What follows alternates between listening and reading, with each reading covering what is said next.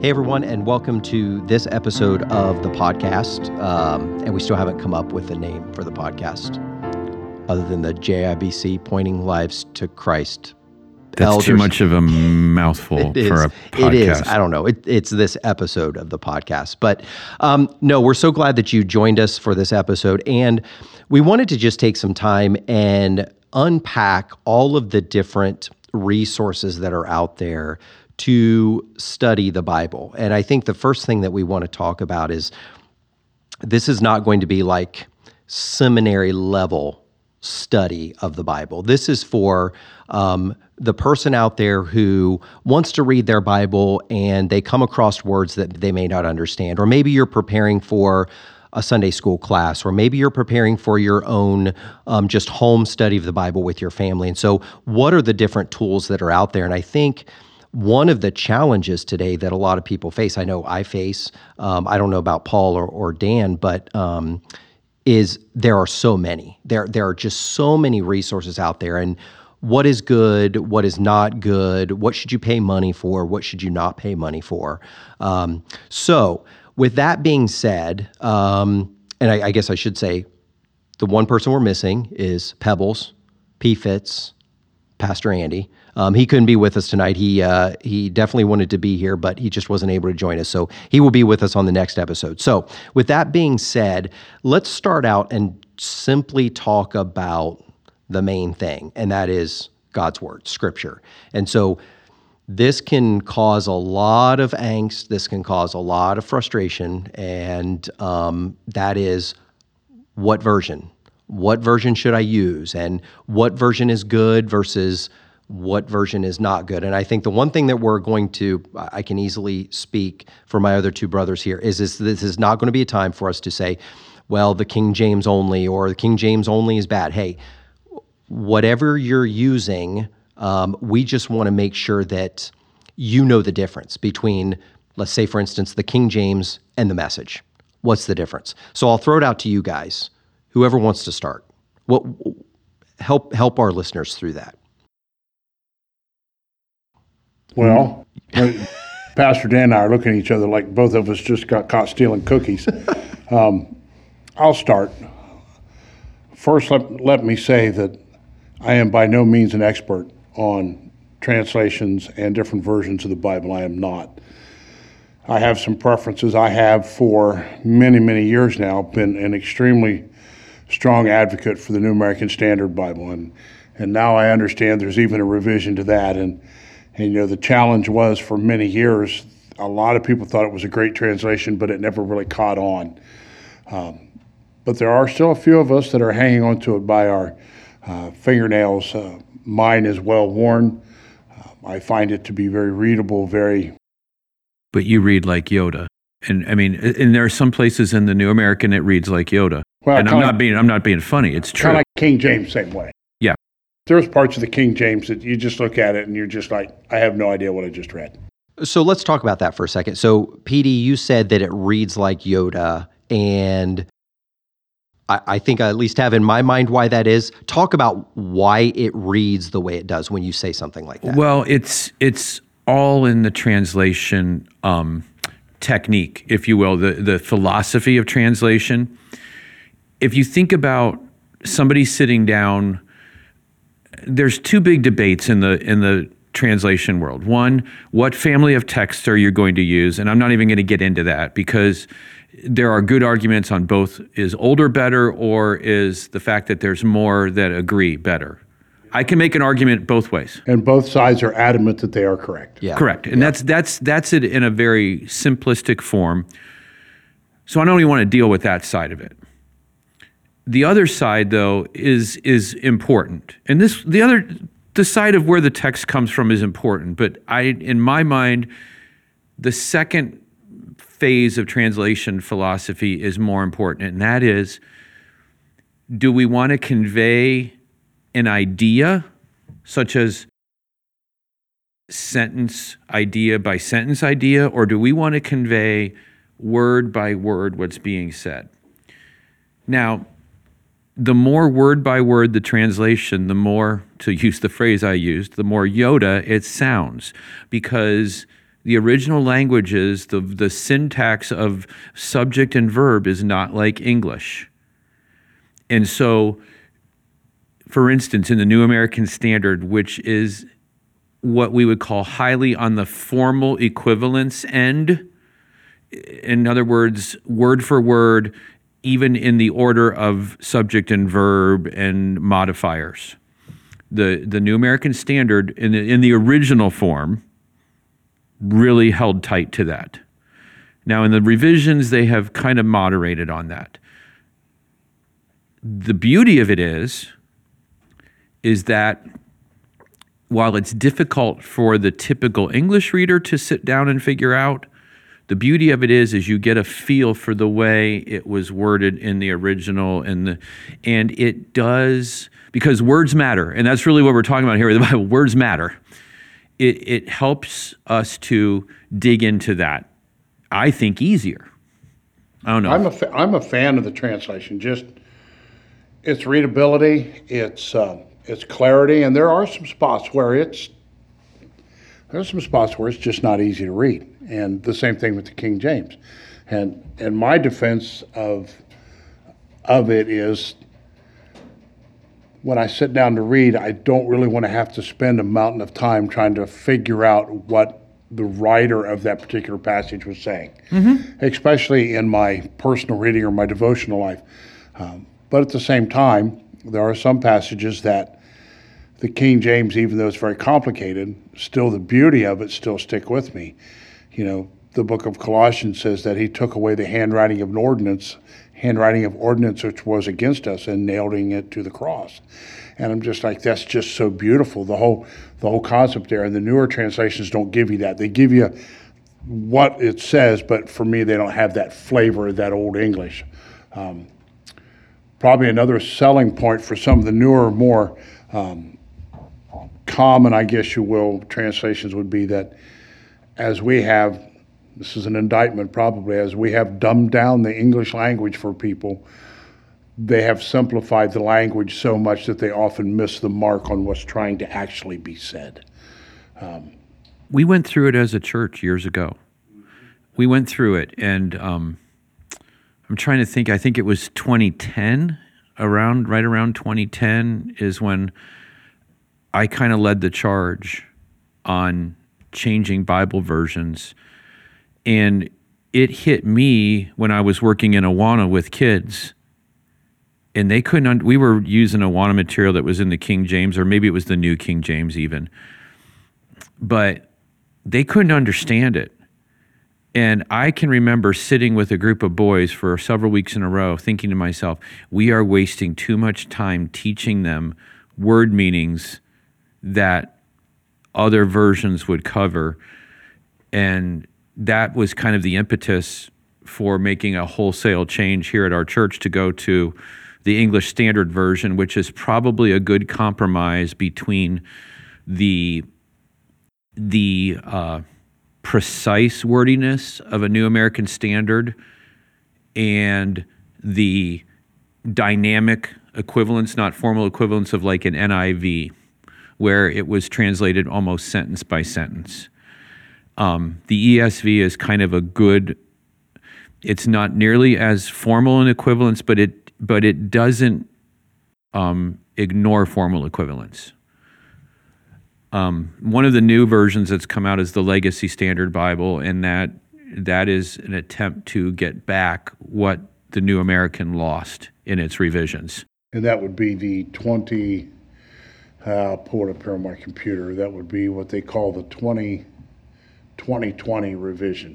which was not a good revision. Well, and I, I'm, okay, I'm the oldest guy in the room and I'm sticking with my. N- and you I use a think mine's- 1995, a Mine's even 1995. older than that Yeah, because I've been carrying, my- I carried mine all through Bible college. yeah. And there was other reasons for that, which we won't go into, because basically it was a bit of rebellion on my part. Not really proud of it, but I did it.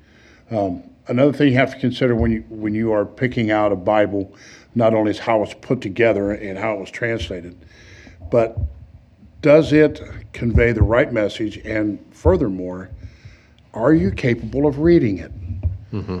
With with our society on the on the decline. To be quite honest, I don't think any of us in this room would deny that the United States is not in a educational decline, and that's not a stab at teachers or schools. It's just a simple statement of fact. Some of these are going to read easier than others, and I might draw some ire from my brothers, but I would rather have somebody sit and read like a New International or a uh, well, probably the New International would be the choice in the dynamic rather than not reading at all or to read something that they had no idea what they were reading. Um, we, w- we want our people to read as close to the actual original languages in an English translation as they can, but if you're not intellectually capable of understanding what's being said, I, I struggle with telling someone to spend, you know, three or four days reading a version they can't get. Yeah, and you so you've got you've got this scale, I guess, you know, um, and that's the way I see it. And we actually may put a link in the show notes um, just so you can see what we're talking about. But I often see you have one hand, like we've been talking about, the formal equivalent, like PD you you mentioned, and that's the NASB, the King James, um, English Legacy Standard, Bible. English Standard Yeah. would be more formal equivalent. Yeah, it's it's on this sliding scale, if you will. Yep, yep. And so then you move as you're moving away from that word for word translation, you're going to more of a um, I think it'd be fair by to say thought. thought by thought, idea by idea kind of thing. Um, and there you get into you mentioned Paul the NIV. NIV, New Living Translation. Those are probably Yep. the two biggest sellers that are out there. yep. And I know I have brothers like Paul would say that would be like, you never recommend those. There, there are some problematic passages. Yeah. Um, I would stay away from the NIV revisions. I would go to an original NIV. The NIV revisions are dangerous. Um, and they're getting worse and they're setting up to even become gender neutral as Right. it goes forward. It, it's kind of this woke movement. Eh, correct. It's it's finding its way into our translations. Yeah, and, and so, you got to you got to know you got to be educated on that.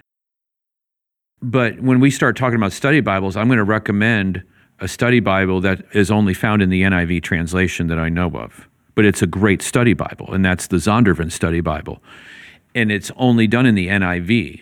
So, you know, NIV has been has been widely accepted since the early 70s yeah. and a lot of people got saved from hearing the gospel from an NIV, and a lot of people really grew in Christ from studying the NIV. It's not the one I would recommend. One of the reasons I love the ESV, and I think the New American still does it too, is when you read poetry, it's written like poetry. It shows up like poetry in your Bible. Um, like in a King James, when you're in a poetry section, you don't even realize it just by looking at how it lays out on the paper That's what I was, you're talking about the formatting the of the formatting text. of it. Yes. Yeah. I love what the ESV did with their formatting. Yeah. I like their font even. Right. I like the readability of just picking it up and acting with it tactilely, I guess. So you mentioned a study Bible, but before we get there, I want to I want to slide on over because I want to I want to ask you a couple questions why you you mentioned the Zondervan. Um, so then, if you slide all the way over to the to the other side of the scale from the formal equivalent, you have the paraphrase, which is you've got the message and um, a couple other ones here that I have on our list here that we're using um, as we record the Living Bible. Um, I've never heard of the Phillips New Testament in modern English. J.B. Phillips, it's a remarkable work. Yeah, it is. It's a It- it is remarkable a work. remarkable Yeah, It's not popular because it's so. It, most of these paraphrases are simple to read. right. Oh, his is not.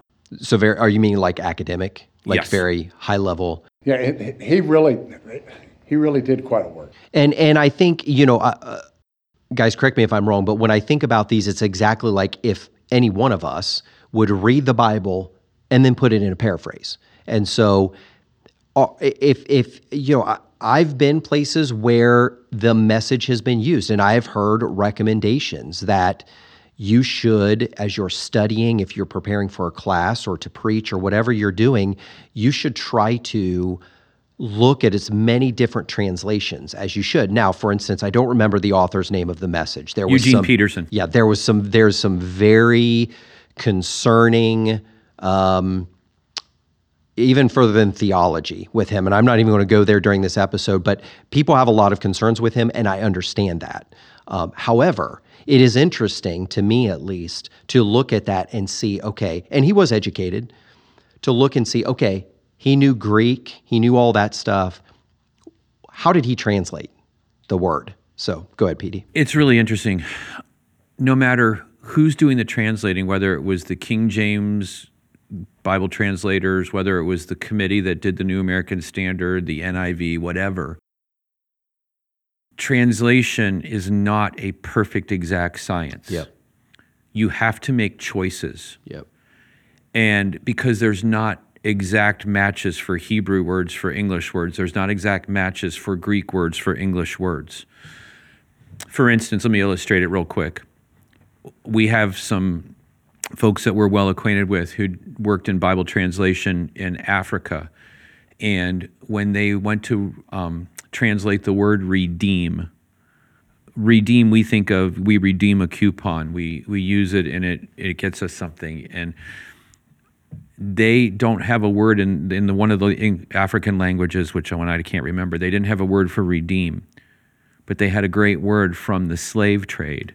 And when when the slaves were rounded up they were all tied at the neck and tied together through being tied at the neck many times someone would come before they would be shipped overseas and would purchase them back and it was called to cut at the neck because they would literally take a knife cut the rope at the neck and those people were, spared freed. from being Yeah. they were freed they were redeemed right so you that just illustrates how you how a translator has to go about doing it as i said there's not always perfect equivalences for greek words to english words for instance the word love there's four greek words for love three of which appear in our bible but the fourth one doesn't even appear. So what do we do with that? Well we always translate it love because we have one word. So choices had to be made. Right. Which means whenever you have to make choices you can you can interject your bias and so you have to understand that. I'm not trying to not trying to um, rock anyone's faith in the word but every translation has a little bit of a bias to it. Right. And some of that was done for conformity too, so that they kind of carried the same thought through at every point. exactly. Yeah.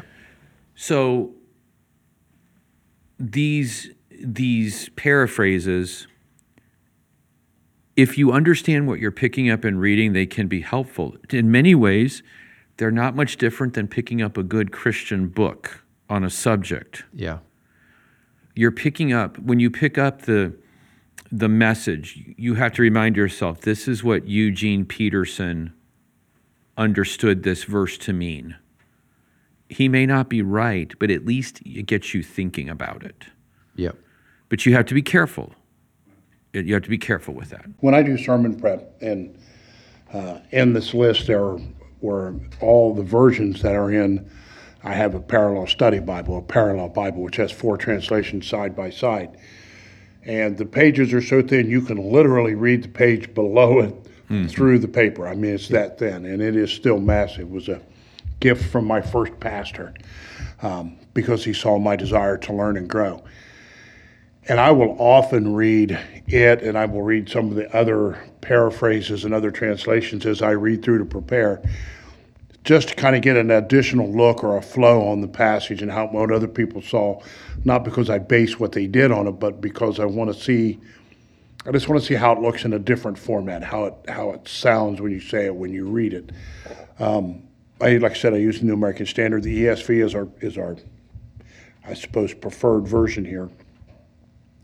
So when I speak on Sunday mornings, my NASB runs a little contrary to others, but you know they're both great translations. So when when you consider a translation that you're going to work with, you have to realize that at some point you're going to have to ask the question, what does it mean? Yep. And what do the words mean? And how did I get here? And, and how do I keep those? How do I keep from stumbling over? Like you said, one of the, the challenges between Greek words and Hebrew words in English is there's no word in some African languages for snow. correct Yep. What, what, what do you do about that? Though your sin is as you know as red as scarlet, you can be washed white as snow. Well, you don't have a word for snow, so what do you do? Right. So, along with those challenges, we've laid out a little bit the the different versions or the the um, translation philosophies on some of these Bibles. And I want to get back to something you said just a few moments ago, PD, about the Zondervan. Um, and so we talk about study Bibles. Yeah. Um, let's talk about that a little bit. So obviously, th- this is something added on. What? Well, I'll just start here. Why is it a study Bible? What makes a study Bible versus a regular Bible, if you will? There are so many study Bibles. Yeah. Um, a couple, 15 years ago, maybe, the rage was life application Bibles. Those are study Bibles. Um, the very first Bible my parents bought me was a Ryrie study Bible. Um, they're study Bibles. And a study, what makes a Bible a study Bible is that it, it comes with notes right there in not in with the scripture but in the on the same page no, usually noted underneath and or sometimes on side margins and those notes are designed to help you to understand hard passages of scripture um, and so one of the things i would caution is when you're reading a study bible the word is inspired the notes are not Correct. Yep. the notes are done. And I mentioned the Zondervan. I actually have two that I highly recommend. One I recommend over the other one. The first one I would recommend would be the MacArthur Study Bible. And I'm not getting paid to say that. I just think it is the scholarship in the MacArthur Study Bible is beyond reproach. I may not I may not agree with everything that that that they come to conclusions on there, but I can tell you this, it's been well researched and it's not been put in there willy-nilly the Zondervan, the scholarship is broader, but the translator is a guy who many of our audience probably would um, under know would be D.A. Carson. He's the editor, and his philosophy for a study Bible was a good one. Um, there's a guy I really admire who is a great preacher of the word named Steve Lawson, and I learned from him years ago listening to him, the first place he begins in sermon prep is he has about three or four study Bibles and he makes copies of those passages Yep, so yep. that he has those notes. And um, if it's good enough for a guy who is an expert handler of the word, it, it's good enough for the person sitting in the pew. Um, a study Bible is a good place to begin. The two I would recommend would be the MacArthur. You can get that in a variety of versions. Yep. You can get that in the New King James, the New American. I think you can still find it in the New American, in the ESV. The Zondervan, I you can only find in the um, NIV, and they're a little pricey. Yep. I have both of mine are hardbacks. They're not leather bound ones or anything like that. The, I like the hardback one practically because it sits on a shelf. It sits on a shelf nicely. That's Paul's phone because he didn't follow the rules, by the way, of silencing your phone before the podcast. Well, you know, it's just It's like a bull in a china really shop important. around here. Yeah, it I'm, is. I'm very important. He is very important. He has he's a lot of people. very important. I like the hardback for two reasons. One, it sits on the shelf, and two, when I'm in my office preparing, I can actually put it in my book easel and it lays in there really nice. And the other thing too that they have that uh, I re- also remember um, Steve Lawson, Dr. Lawson, talking about was lots of times. Now I can't I can't speak to the Zondervan, but I the MacArthur Study Bible and a couple others I have usually at the beginning of each book in the Bible gives a lot of the things. Um, a lot of the information that you would need to truly exposit the word. So you have the back, well, you have who the author is, you have what the purpose of the book was, why it was written to who it was written to, the background, say, for instance, um, Ephesians. It was the Apostle Paul, and he was writing to the church in Ephesus and what was going on in Ephesus at that time, and so on and so forth. So you have that background that is so important to then understand why whether it's any of Paul's epistles, why he's saying the things that he does. And so that's the other great piece that you get in a study Bible. And another thing, but wait, there's more. Um, they usually both of those Bibles that I'm talking about have a good concordance in the back. Yep. We're going to talk about concordances. Yep. They also, they also, both of those Bibles have really helpful charts and maps. Yeah. Yep. One one of the formats that we haven't talked about it. It it wasn't a lot of people's favorites. I use what's called my New American Standard is an open study Bible. And it gives you the same breakdown every book, tells you the author, the date, the time, the place, gives you a uh, layout, uh, what we would call just an overview, a guide of, of where the book breaks as far as subject matters, whether it's, you know, whether it's doctrinal or practical, um, you know, certain pieces and that kind of stuff. If you're looking for it in a Bible, something to help guide you through, it will help you understand how the bits and pieces fit together. Yep. Another thing you don't see these much anymore was the Thompson Chain Reference Bible. I have one in my office. And I haven't seen one in years, but everything had a number and everything was kind of organized so you could follow it through. And something that a, a good They only study- came in King James. Yeah, well, Yeah. the uh, another thing that that a good study Bible will do is it will have a series of references in it that will lead you on in your study of, of certain subjects, and should have in it a, if you will, a roadmap for a the way to lead someone to Christ. Uh, mine mine is terribly worn and has some great notes in it. Uh, a good study Bible will help you build the foundation Yep. for uh, even greater understanding of Scripture Yep. because it will give you those tools or help you acquire those tools to do just that.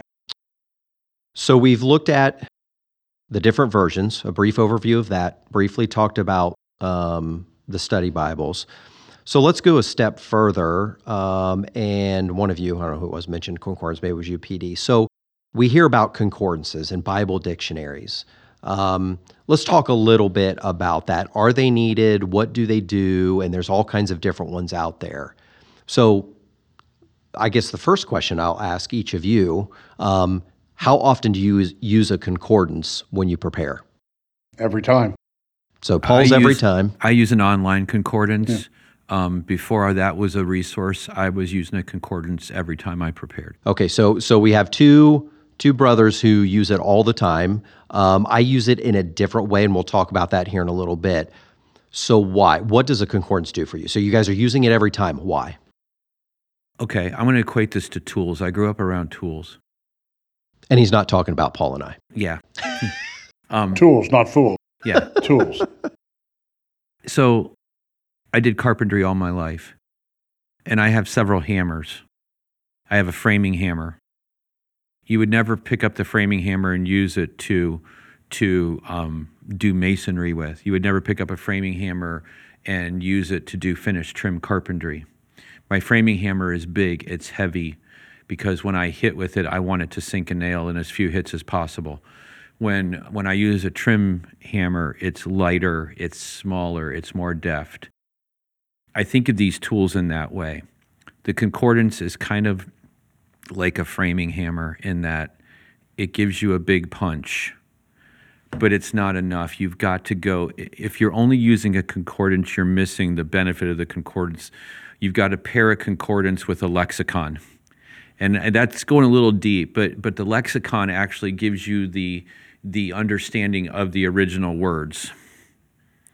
So, a concordance will tell you every time that the word grace is used in the Bible. It will list it out for you. It will list out, the Strong's Concordance will list out every time the word the is in the Bible. And and it needs if you want to carry a strong, you need a, a cart with some decent do. wheels Yes, you yes, do. yes. and a rope to pull it around because it, it will stretch your arm out carrying. it. and it's that big and the one i have is a little bit older and you were talking about the paper um, in your Yeah. and, and it's thin and, i mean the it is font is, like, it'll one. hurt your eyes even if you don't wear glasses In Bible Yeah. college, when you're a freshman, you have to take a class called uh, uh, it's Bible Doctrine Overview, or it was just it was a 101 class for incoming, and one of the requirements was you had to carry a Strong's exhaustive concordance to class every time the class met, and I think it was more like a, uh sanctified hazing.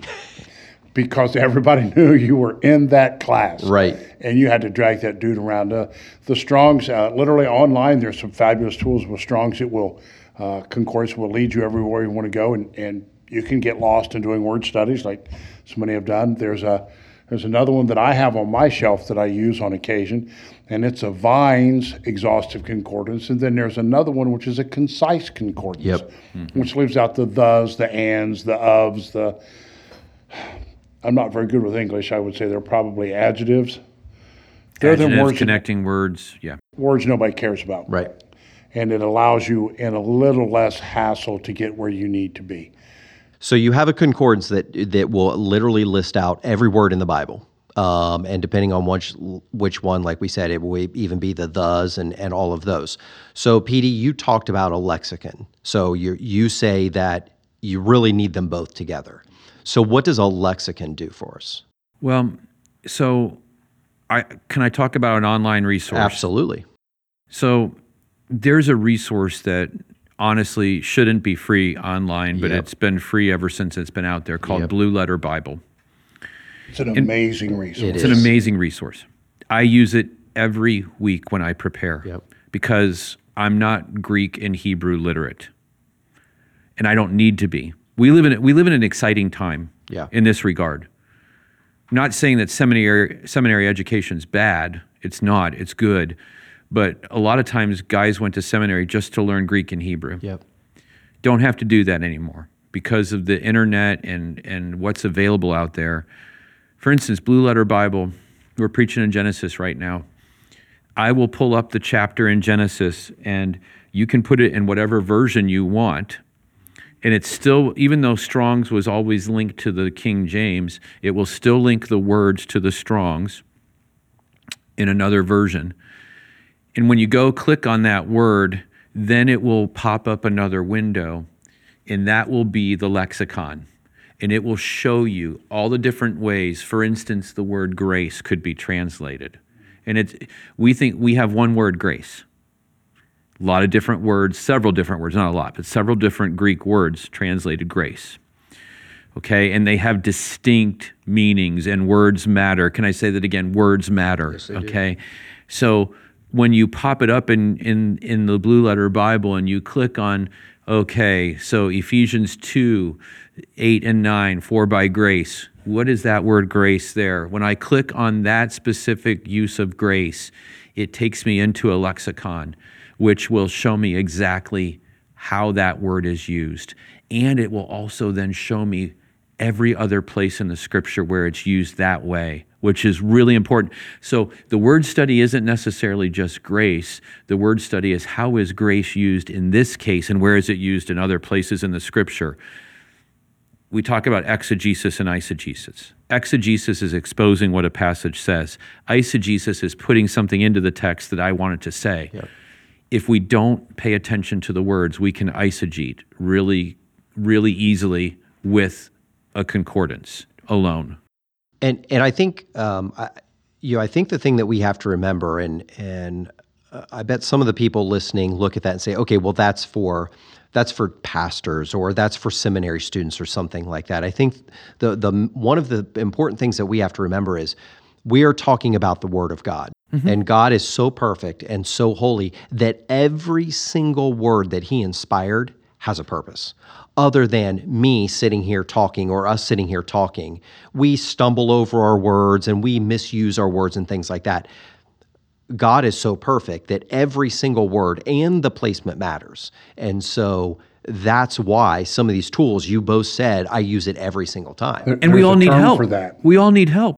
Yeah. Go ahead. There's a term for that. It's called verbal plenary inspiration. Every word, Yep. exactly as he meant it, exactly as he expressed it to be written. Yep. And we hold we hold to that here at JIBC. Yeah. we hold to that. Yeah, absolutely. And and we we are an expository. Um, uh, we exposit the word, and we exposit the word no matter if we're preaching, if we're teaching, or whatever. And so um, these are not to be able to get up and stand on Sunday um, from the pulpit or stand in a class and be able to wow the class because you can tell them what the Greek word means. No, it's to give. Um, uh, well, I, I go back. I thought when you were bringing up the word love, PD, you know, well, if I tell PD I love him, it's different than if I tell my wife I love her. And we only have one word. And that's why things like that are important. And we look at all of the the way that we speak today and all of the word well, some of them are non-words, but the things that we say have meaning. Same thing in Bible times, in ancient history. All of that, all of that mattered. Can I throw this in here?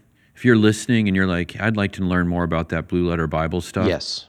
I would love to show you how to use Yep. it. Come come ask me. I would love to show you how to use it.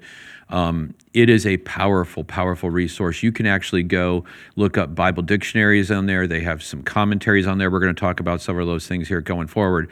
But it has it's a powerful resource. Yep. They even have some audio stuff. If if you're of Pastor Dan and I's age, there was an old guy that was on the radio. He did, uh, I think it was through the Bible, J. Vernon McGee. Yep. Yep. And he's long since been with the Lord now, probably what, Dan, probably 20 years now. Yeah, so. probably longer. Yeah. You can find him stuff still on the internet. You can Yep. find it on some Christian radio And still. the Blue Letter Bible has a section in it where you can go to the commentaries and the audio commentaries he actually has. There are three and four minute clips of him explaining a passage or something, and and boy, it's uh, he had a way with the Word of God. It's a blast from the past, is Yep. what it is. So so then moving forward, so we have the concordance, and, and we wish we could spend more time because and and for those listening, as PD just said, for those listening that that do go here, are local here in Johnstown that that uh, do attend our church, please seek one of us out. And we may not have all the answers, but between all four of us, um, we can either show you or get the answer or something like that. And we also have um, some other godly men that go here that are um, very well versed in the Greek and and things like that. So um, we would love to be able to help you, and and this is just to kind of um, Yeah. you know, expose you a little bit to some of the stuff. PD, were you going to say something else? Well, I was just going to say that um, the beauty of Blue Letter Bible is too, you can have hundreds of dollars of resources for free at Yeah. your fingertips. Yeah, and we're going to talk about the hundred dollars here in just a little bit um, because you can't spend that much. Um, so let's move on. Um, again, would love to spend more time, but let's move on to commentaries. Can we talk real quick about Bible dictionaries? Yes, yes, I left that off. Yep, it was even on the list. Uh, can I just recommend please. too? And the, the importance of a Bible dictionary is, for instance, um, you want to know what a Pharisee is? Yeah. Bible dictionary will tell you what a Pharisee Yep. is. You want to know, um, you want to know about a geographical city. A Bible dictionary will give you, you like, it'll tell you about Philistines. It'll tell you who the Philistines are. It'll tell you about Beersheba. It'll tell you that Abraham had a well there. It'll tell you these things, and it will take you through the history of it. Right. Um, that's the importance of Bible dictionary. Let me just throw two out to you that I think are good ones, and they're both comparable in price. I prefer the Nelson's Illustrated because it's illustrated, has really colorful, good pictures in it. It shows archaeological ruins, all kinds of stuff. It's a good one. The other one I would recommend is Unger's, and that's an oldie but goodie one. Unger's, you can you can buy a used Unger's Bible handbook from Thrift Books or some site like that Yep. for less than ten dollars. Yep. Yep. And they're- they're both good resources. They really are. Okay, sorry. No, you're fine. No, I'm glad I was on the list. I totally went over it. So, uh, commentaries. Um, and I knew you have a list here. We talked a little bit before recording, PD. So, um, and and most people I think have heard of commentaries. They know that they exist. Um, uh, so the one thing that I will start out with, um, and I, and then I'll just pitch it um, to Paul and PD. Um, the the one thing that we have to remember is a commentary was written by a person or a group of people. It is exactly what it says. It is somebody's commentary on the word.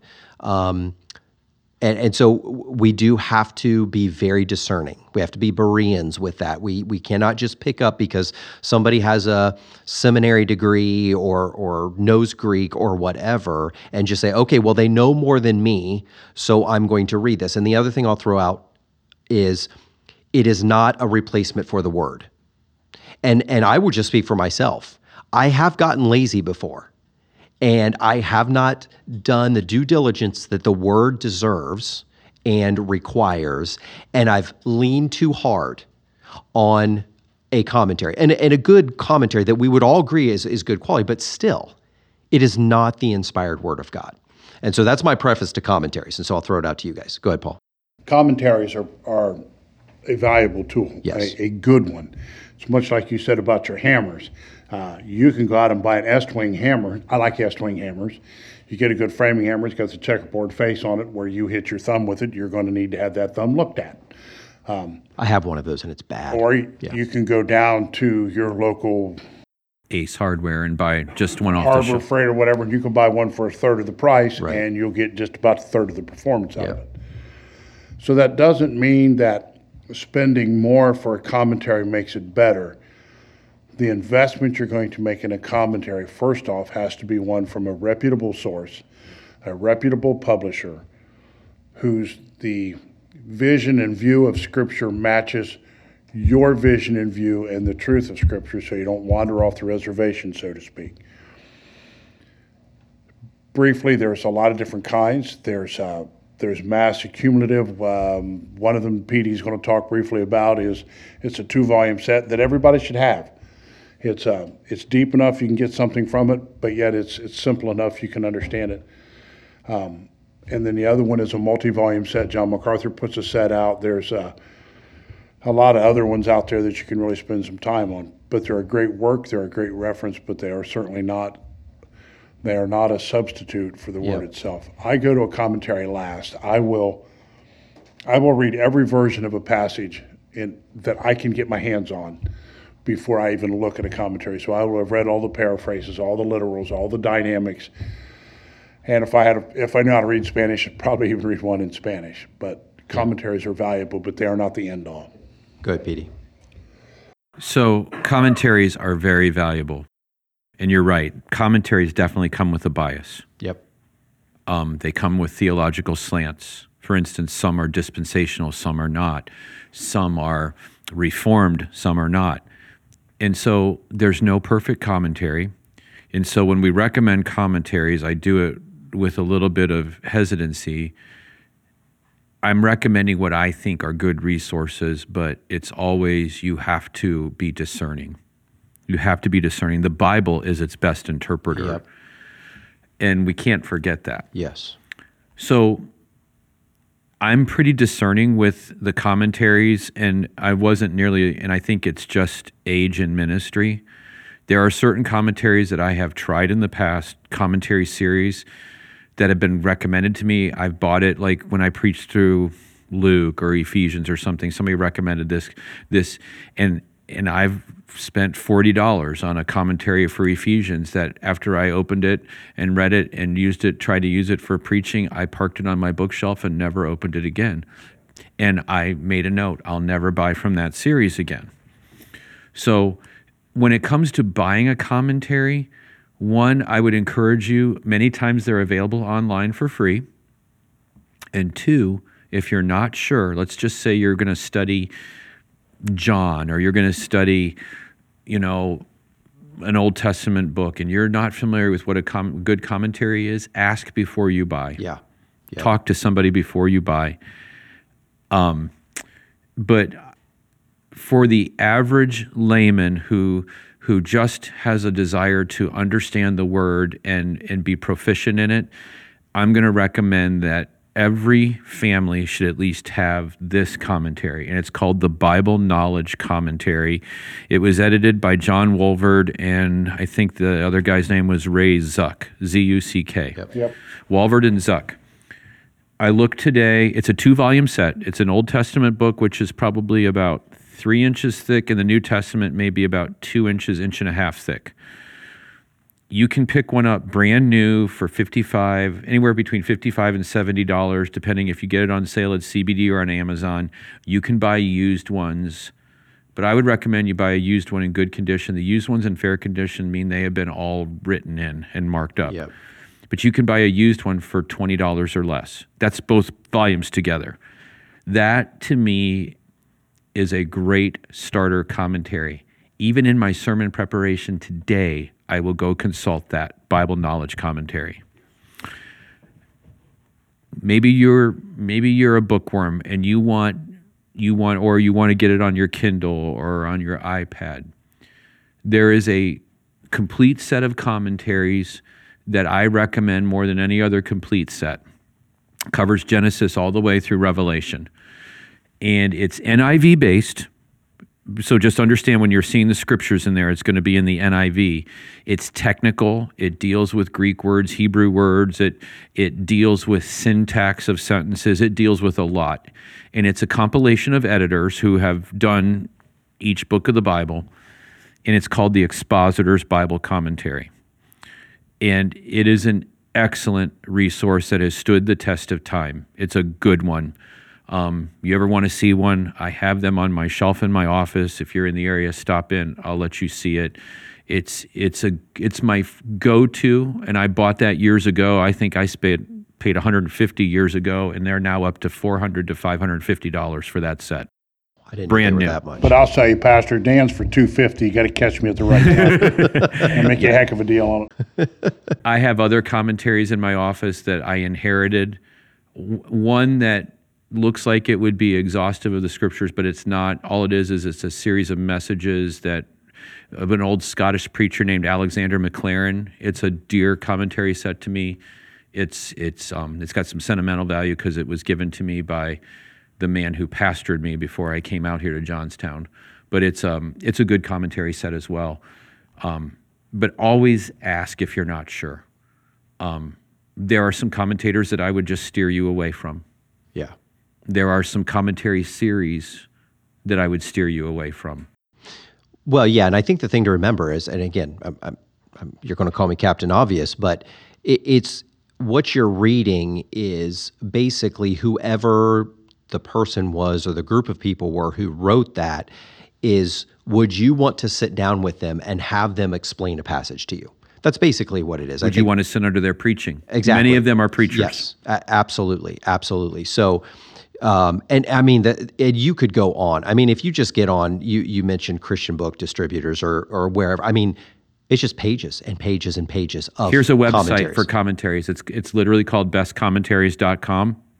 It's a really good site. It rates all the comment you you put in the book of the Bible that you're looking for a commentary for, and it rates them all. Yep. It rates them all. And actually, I found their ratings to be pretty helpful. It's called bestcommentaries.com. One of the things you have to do is, is the primary thing is you have to look at who the author is. Oh, absolutely. If you don't recognize the name, Yeah. then you need to figure out who he is. Yep. And then you have to determine, sounds terrible to say, but are they in the right camp? Are they, Oh, yeah.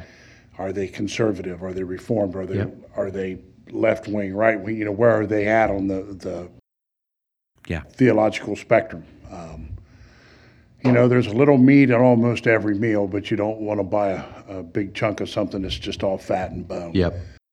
Yep. And older isn't necessarily better. Like, I have been exposed to like Calvin's commentaries, Spurgeon's commentaries. Some of them, they're they're good to read devotionally, but um, half of the illustrations I don't understand. Half Right. of you know, and so um, It's in old one of the big ones English that's out there is an old Puritan commentary, Matthew Henry's Yes. commentary. Yep. If you can you can find that one for free online, Yep. and it's always good to look at. Yep. Yep. Actually, I think that one's on Blue Letter Bible too. Yeah, I think Matthew Henry's is, is, on Blue Letter Bible. You can get the last time I looked, you can actually get the hardcover set for relatively cheap compared to a multi-book commentary set. It, it's fairly cheap. And if you're going to buy an, if you're going to buy a com- commentary from an old guy, he'd be the guy to tell you to Yep. go to get Matthew Henry. Yep. Yep. So, and then the last place we want to stop, uh, kind of bringing this full circle, and we've already told you about one of the tools, but from a technology standpoint, and and um, I'm going to be interested to see. I, I'm looking at Paul now because Paul would probably be the most anti. I don't want to say anti-tech, non-technological person when it comes to Bible study. Um, he's a very um, he's an electrician, and if you don't know Paul, um, for years and years and years he ran our sound booth. But I look at my brother, and he uses the Word of God, and he has a couple commentaries, and he's not into all of the programs and the apps and stuff like that. I think looking at PD, he would probably be somewhere in the middle, and then I'm probably the other way. I'm not sure. Probably Andy. Uh, PFITS has PFITS. everything electronically. He it's does. all it's He all does. electronic. Yeah, his whole world runs around electrons. he does. It Yeah, does. and before we're done, I want to Yeah. make sure before we end this, I want to I want to put together a list for people of what I think are the must-haves. yes. Yeah. The starter pack, if you will. So real quick, I just want to throw out some things that, um, and most of these are free, but but things for you to just check out, and they're easy for you to check out. So we talked about the Blue Letter Bible. Um, the thing to know about that is it's not only available on the web, but there's an app as well for both Android and iOS, and it's free, and and, And, and the app is amazing. it is so awesome. Yeah. No, I don't. I don't have the app. See, Shocker. there you go. Surprise, surprise. the app is amazing. Yeah. Yeah, I'm going to go get it right now. Yep. Um, so a couple other things for you to just check out. There's an app out there, and I don't know if there's a website. I should have looked. It's called the Step Bible. Um, and it is put out by Tyndale, Tyndale House. And um, it's great if you want to look at the quickly very high level look at the original languages and it's free. Um, you can just it, it, will give you a phrase you can click on it and it will quickly give you an original meaning in the original languages. So that's one. It's the step bible and if you're looking for it you should be able to just type in step but step is capitalized. Um, the other one that i like is called the literal word and it is um, the nas it's the nasb bible app um, and it, it, it will do a lot of the same thing, but it's it's a it's kind of a I don't know if I would say it's quite a study Bible, but it gives you a lot of resources um, there. Um, the other app that I use is the Parallel Plus Bible, and what you can do is you can pull that app up and you can choose Paul, you were talking about having a, a parallel Bible, but you can choose, okay, I want to see the NIV next to the ESV. And as you scroll through the verses, it just scrolls both columns. Um, and I think you can go up to maybe four, and it would obviously it's responsive to your screen size. The Bible app will do two, but I think the one okay. you're talking about will do four. Yeah, and I think the Blue Letter Bible you can also do that, right? Did you guys already say that? I, I didn't say that, but you can. You I, can put you can, two. You can put two next yes. to each other in Blue Letter Bible. Yeah, actually, you can open several occurrences of it on your laptop and run that. way. There you go. Yeah, yeah, you can also do that. Yep. Um, and then the most expensive ones um, that are available out there is number one is Logos, Logos, depending on how you pronounce it. Um, and you have the Accordance uh, Bible software. They're both software packages. Um, I use Logos, Logos, um, and they have a great app, and I could spend a lot of time talking about it. Uh, Accordance has a Bible app as well, or an app for your, I should say, like a mobile app for your phone. And they also have some free resources. However, um, I love Logos. It is absolutely amazing. It is amazing, but it is expensive. It is super, super expensive. Um, what you can do with it is absolutely amazing. Um, I would definitely encourage you. If you're wondering about it you can you can download the app for free and you'll get a few resources with it.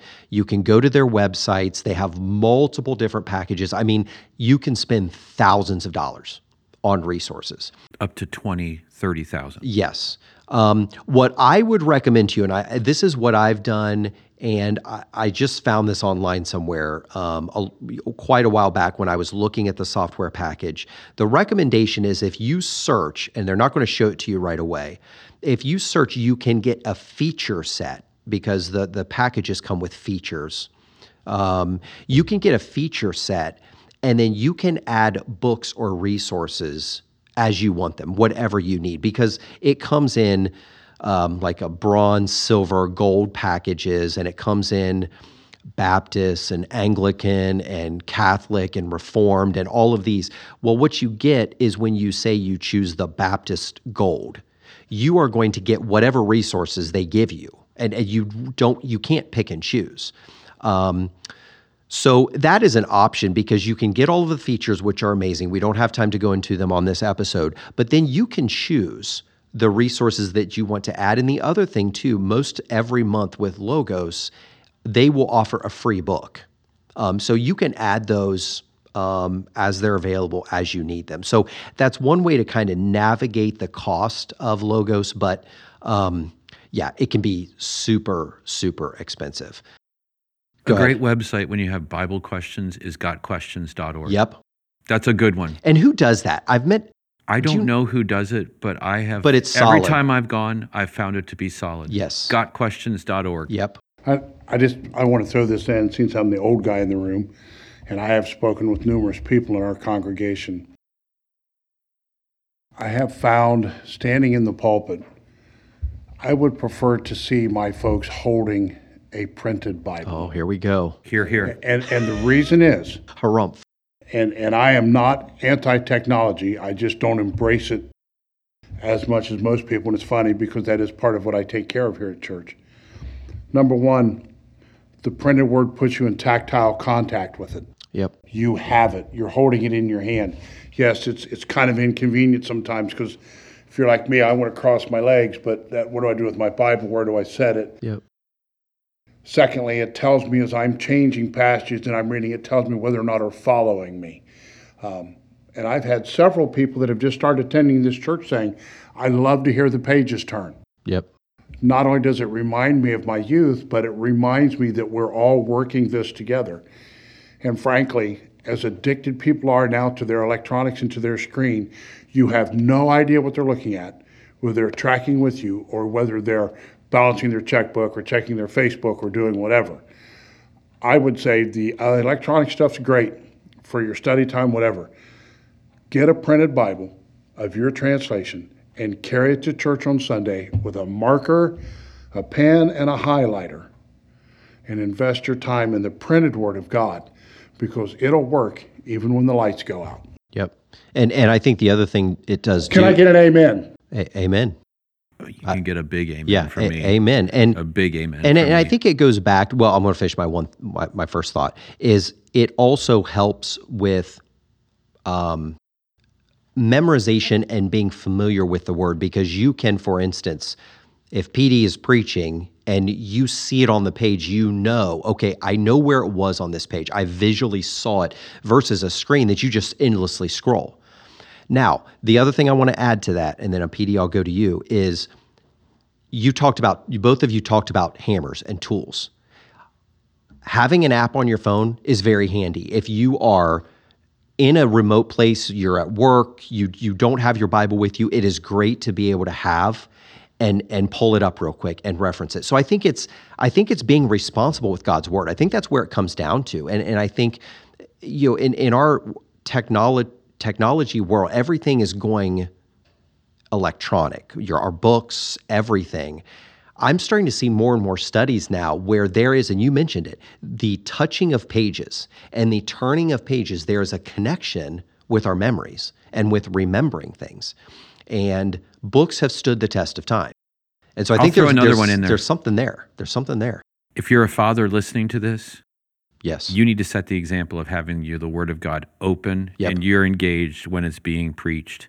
You need your kids need to see you with an open Bible. And you told me that, PD. I remember early on. I don't remember if it was a one or what, but you you advised me, especially with kids, when you reference the word, Show them. have be holding a Bible and point to the Bible and and let them know that you are that is guiding you.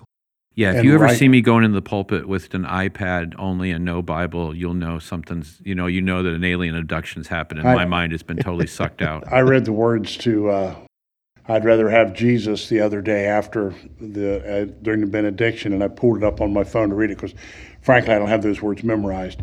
Uh, but it was very odd for me to be looking at my phone and reading something at the end of the service. Yep. But that you know, you, you get a printed Bible, you have it in your hand, you you you write in it, you make your marks in it. I'm the Bible I'm carrying looks like it's been through the war, but on the inside of my Bible, and, and fathers and mothers, if you're listening to this, inside of the cover of my Bible is a picture of my oldest child, a daughter, taken in 1991, her first night at the very first Awana session. That's cool. She ever went to, and it's just about ready to fall out. That's cool. But and it's a are the- Polaroid. What? It's a Polaroid picture. And I'm it's seeing a, it. It's a full blown Polaroid. There you go. And and it's important. I'm not discrediting the technological aspects of the Word of God and its values, but I'm telling you on Sunday morning, have a printed Bible. Yep. Bring it. Let Yep. your kids see you carrying it. And frankly, if you're ashamed or embarrassed to be carrying the Bible out to your car and then from the car into the building, you need to check yourself. Yep. Amen to that. So, PD, you wanted to give a couple. Can I wrap up with Yes. just a laundry list, Do or it. or maybe it's a Christmas wish list? Yes. you know what I mean, Or, a birthday wish There list. There you go. Yep. and I would put it in this order. I think the first thing every every student of the Word needs is a good study Bible. We've talked about them. I'll give you the two recommendations I have: MacArthur Study Bible, Zondervan Study Bible. Then after that, get online and and get yourself hooked up with Blue Letter Bible. If you can't get online, get yourself a concordance and then get yourself a lexicon. Get a good Bible dictionary, Nelson's Illustrated or Unger's get yourself a commentary then start out with a bible knowledge commentary and then there's one last thing let's just say you you have all those and you still are wrestling with some stuff it's not bad for you as a believer to have a couple theology books. I'm going to recommend to you two systematic theology books. These are kind of pricey. The one is less pricey than the other. Um, I recommend two. The first one is not well known, and it's called Practical Christian Theology. It's still in pr- print. It's printed by Kregel, published by Kregel House. Um, you can get the paperback version of that for less than 30 bucks. I like the way it's laid out. I like the theology. I think it's well done. The one that's probably more popular, it's a hardback, it's solid. I got it from my Kindle because it was so much cheaper, is the one called Biblical Doctrine by MacArthur and Mayhew. Those are the two that I would recommend. You say, why do you need a doctrines book? Real quick at the end here. You need a doctrines book because it systematically gives you understanding of the Word of God. It takes you through all of the all of the understanding of who God is, what the Word is, who Jesus is, what the Holy Spirit is, and all the way through gifts of the Spirit and and filling of the Spirit, all these things. Then it takes you into an eschatology. It takes you into the practice of the doctrine of the church, the doctrine of sin, the doctrine of salvation, all these things. It breaks it down systematically, giving you a good understanding of the Word. And I think you say, well, that sounds like a textbook. No, it can be actually a really good tool in your Bible study. Yep. A really good tool. Yep. It it it gives you it it another way to put it, I think, is that it breaks scripture, the Old and New Testament, into categories.